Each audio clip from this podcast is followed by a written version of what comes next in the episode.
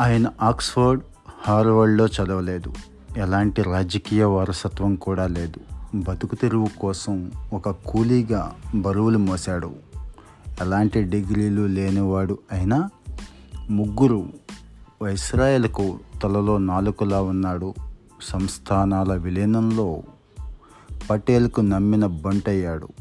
ఆయన గురించి వింటుంటే చాలా ఆశ్చర్యంగా ఉంటుంది.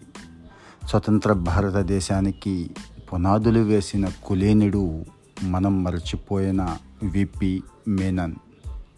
సంస్థానాల విలీనంతో సర్దార్ పటేల్కు ఉక్కు మనిషి అనే ప్రశంస అయితే దొరికింది. కానీ ఆయన్ని ఉక్కు మనిషిగా చేయటానికి బొంగరంలా గిరగిరా తిరిగి బొగ్గులా కరిగిన బంగారు మనిషి విపి మేనన్.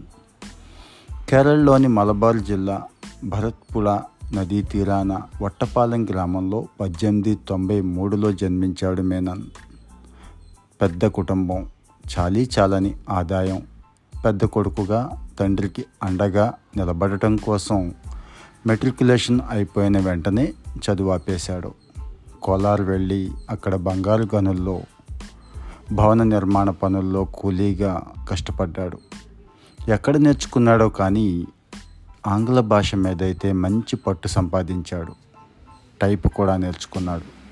బెంగళూరులోని పొగాక్ కంపెనీలో కొన్నాళ్ళు టైపిస్ట్గా పనిచేశాడు. ఐదేళ్ళ తర్వాత ముంబైకి వెళ్ళి తోపుడు బండి మీద తువాళ్ళ వ్యాపారం కూడా చేశాడు. తన జీవిత ధ్యేయమైన ప్రభుత్వ ఉద్యోగం కోసం పంతొమ్మిది పద్నాలుగులో బ్రిటిష్ వారి వేసవి రాజధాని సిమ్లా వెళ్ళాడు. బ్రిటిష్ హోంమంత్రిత్వ శాఖ ఎమర్జెన్సీ విభాగంలో చిన్న ఉద్యోగం అయితే సంపాదించాడు.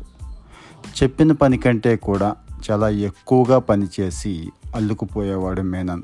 ఈ తత్వం బ్రిటిష్ అధికారులకు బాగా నచ్చింది. రాజ్యాంగ సంస్కరణల విభాగానికి ఆయన్ని బదిలీ చేయటం ఆయన జీవితాన్ని మార్చేసింది.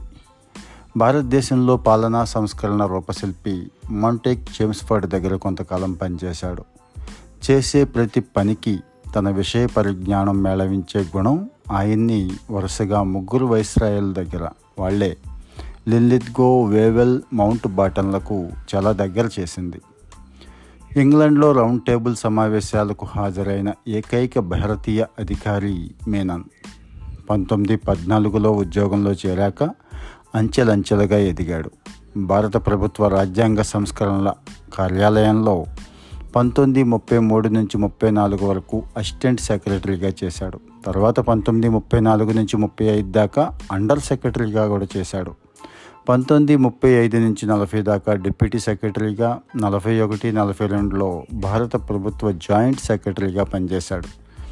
ఈ బాధ్యతల కారణంగా గాంధీ నెహ్రూ జిన్నా పటేల్ లాంటి నేతలతో పాటు దేశంలోని అందరు సంస్థానాధీశులతో పరిచయం ఉన్న ఏకైక వ్యక్తిగా మేనన్ నిలబడ్డాడు. భారత చివరి వైస్రాయిగా వచ్చిన మౌంట్ బాటన్ వద్ద రాజకీయ సంస్కరణ కమిషనర్గా మేనన్ అపాయింట్ అయ్యాడు. ముందు మౌంట్ బాటన్ దేశాన్ని అనేక ముక్కలు చేయాలని భావించాడు. ప్రతి రాష్ట్రానికి సంస్థానానికి విలీనం లేదా స్వతంత్రంగా ఉండే అవకాశం ఇవ్వాలి అనుకున్నాడు. ఈ ప్లాన్కి అంగీకరించేది లేదు అని నెహ్రూ తగేసి చెప్పాడు. దీంతో ఏం పాలుపోని మౌంట్ బాటన్ తన సలహాదారుడైన మేనన్ వైపు చూశాడు. దేశ భవిష్యత్తును నిర్ణయించే స్వాతంత్ర ప్రకటన ప్రణాళికకు విపి మేనన్ కేవలం మూడున్నర గంటల్లోనే ప్లాన్ చేశాడు. పంతొమ్మిది నలభై ఏడు జూన్ మూడున దీన్నే మౌంట్ బాటన్ తన ప్లాన్గా అనౌన్స్ చేశాడు. సర్దార్ పటేల్ అంటే మేనన్కి ఆ రోజుల్లో ఎంతో అభిమానం ఉండేది.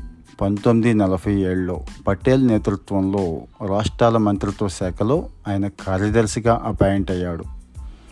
రామాంజనేయుల్లా వీళ్ళిద్దరూ సంస్థానాల విలీనాన్ని చక్కగా పూర్తి చేశారు.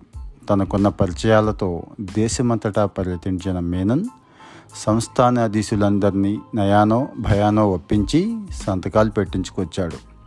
మాట వినని వాళ్ళని పటేల్ ముందు నిలబెట్టేవాడు. అప్పటికీ తేలని హైదరాబాద్ లాంటి చోట్ల మంత్రాంగం నడిపారు. హిందూ మెజారిటీ సంస్థానానికి హిందూ రాజుగా ఉండి పాకిస్తాన్లో చేరటానికి ఉత్సాహం చూపించిన జోధ్పూర్ మహారాజు హనుమంత్ సింగ్ తన తలకు తుపాకీ పెట్టినా వెరవకుండా పని కానిచ్చుకొచ్చిన ఘనుడు మేనన్.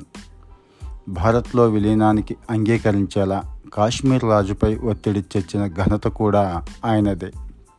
స్వయం కృషితో శిఖర స్థాయికి చేరిన దేశమాత ముద్దుబిడ్డ మేనన్ చరిత్రలో నాలుగో సింహంలా కనిపించకుండా ఉండిపోయాడు. పదవీ విరమణ తర్వాత ఒడిశా గవర్నర్గా ఏడాది కొనసాగిన విపి మేనన్ పంతొమ్మిది అరవై ఐదు డిసెంబర్ ముప్పై ఒకటిన బెంగళూరులో తన కుమార్తె ఇంట కన్నుమూశారు మిత్రులారా ఈ పోడ్కాస్ట్ మీకు నచ్చినట్లయితే మీ మిత్రులకి షేర్ చేయండి. సబ్స్క్రైబ్ చేసుకోవడం మర్చిపోవద్దు.